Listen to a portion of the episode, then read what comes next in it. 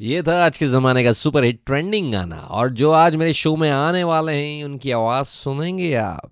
पक्का? तो दिल थाम के बैठिए। नमस्कार, सलाम, सत मैं हूँ विवेकानंद ओब्रो और आप मुझे सुन रहे हैं यू टर्न सनी के संग में only on super hit. 93.5 Red FM बजाते रहो। क्या बात है इनकी आवाज़ आ चुकी है। तो अब शुरू करते इनसे करना बात। So guys and girls ladies and gentleman super it's 93.5 Red FM पर। आज सनी बिल्कुल अकेला नहीं है दुकेला है और दुकेला में मेरे साथ है one and all smart dashing Vivek भाई आपकी हाइट कितनी है? ओए रे छह फुटिया आदमी मेरे साथ। विवेक ओबराय तालियाँ बजाओ। विवेक भैया कैसे हैं आप?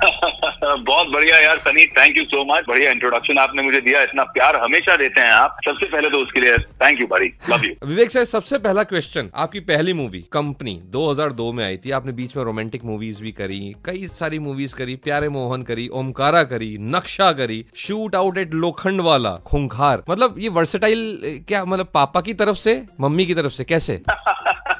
अरे मुझे लगता है कि जिसकी भी तरफ़ से हो ये सरस्वती है जो टैलेंट है उसके लिए मुझे हमेशा ऊपर वाले को शुक्रगुजार उनका होना चाहिए। और अच्छा लगता है जब लोग तारीफ़ करते हैं बोलते हैं आप वर्सेटाइल हो आप ये रोल कर सकते हैं वो रोल कर सकते हैं। खुशी होती है सुनकर एज एन एक्टर और हाँ पापा का काफ़ी इन्फ्लुएंस रहा कि घर में इतने कमाल के एक रियलिस्टिक एक्टर रहे। हाँ, हाँ। लेकिन मुझे लगता है कि पापा का इन्फ्लुएंस और मम्मी की एनकरेजमेंट हम्म। दोनों ने काफ़ी मदद की। मेरा दिल बड़ा रोया था जब मैंने देखा युवा जो आपकी मूवी आई थी जिसमें आप कॉलेज गोइंग एक स्टूडेंट का रोल प्ले किया था और अजय सर भी आपके साथ थे। लेकिन जब वो दूसरे जो एंटी पार्टी वाले आते हैं ना जो ठुकाई करते मुझे बहुत बुरा लगा था।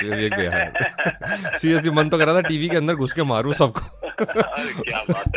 उस वक्त मैं छोटा था लेकिन उस वक्त आपकी मूवी देखी थी। बात यह है कि विवेक भाई से और भी बातें करेंगे लेकिन उसके लिए आपको यही चिपक के रहना है। Ninety three point five Red F बजाते रहो।